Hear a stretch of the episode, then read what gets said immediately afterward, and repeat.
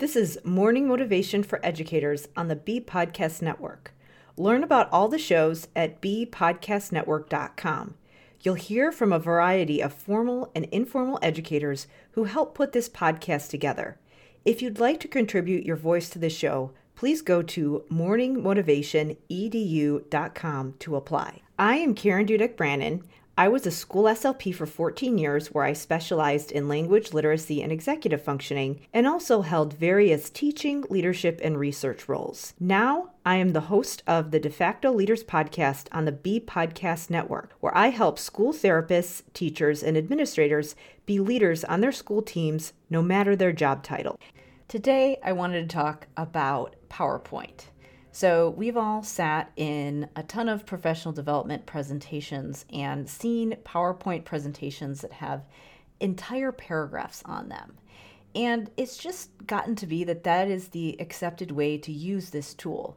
And I think this is really relevant for anyone working in education because there is a lot of improvement to be made in the way that we handle professional learning and how we develop people who are supporting kids, whether it be the leaders in the school systems or whether it be the people who are working directly with kids.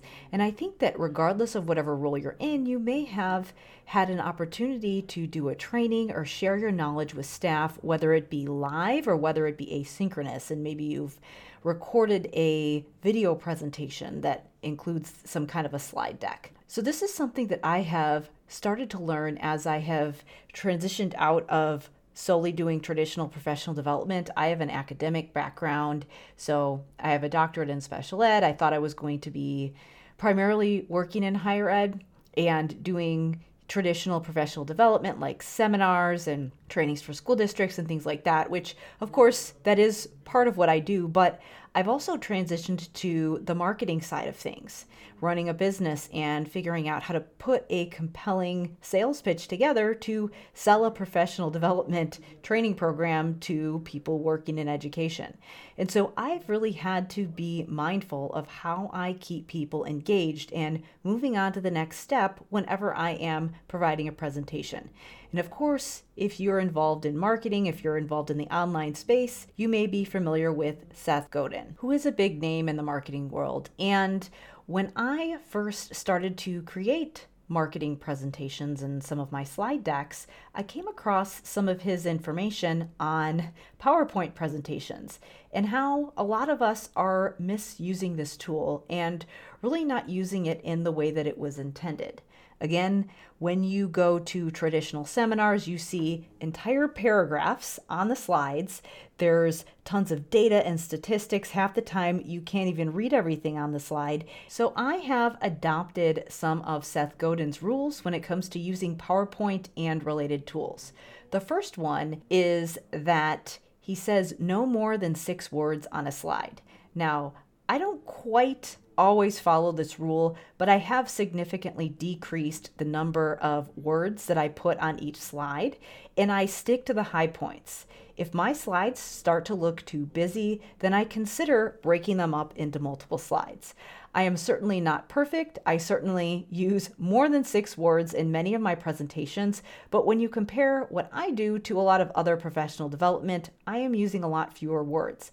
And how I use that presentation is that I use it as talking points, and then I have stories prepared so that I can elaborate. PowerPoint is supposed to be a visual aid that helps guide you through the presentation and add emphasis to your points. It's not meant to be something that you read word for word. We want to make sure that we use PowerPoint as a way to keep people engaged and guide us through the presentation, but we want to make sure we have engaging stories and activities that are throughout the presentation. The PowerPoint isn't the training itself. You are the person that's adding that flair to the training.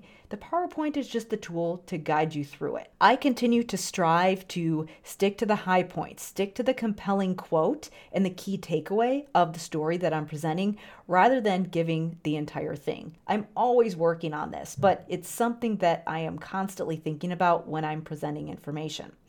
The other thing that he recommends is not giving your PowerPoint to your attendees.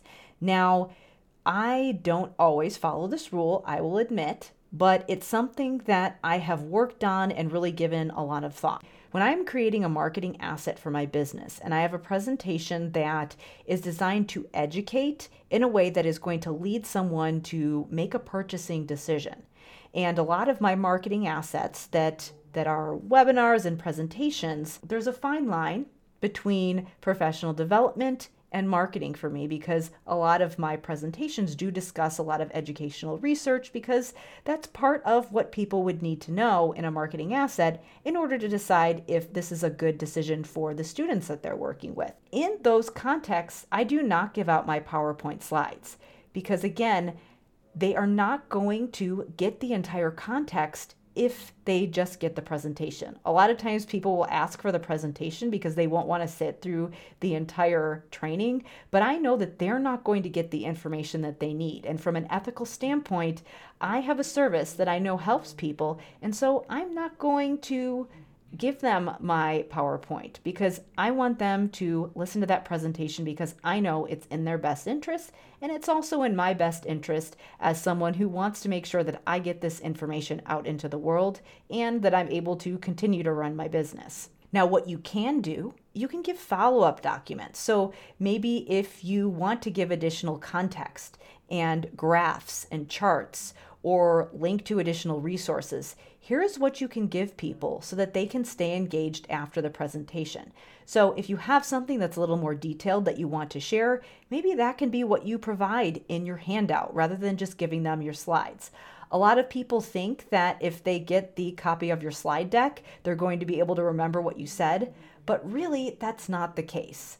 You are the person who is delivering the training. You are the one that is the valuable asset here. The PowerPoint is just the tool.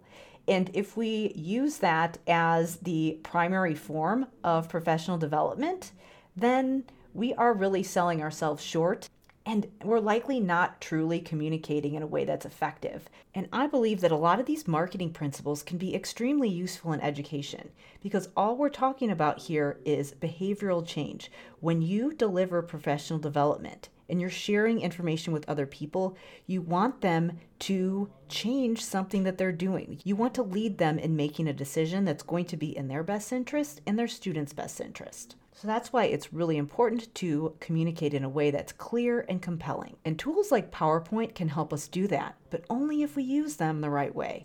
Thanks for listening, and whatever role you have in education, we have a podcast for you at bpodcastnetwork.com.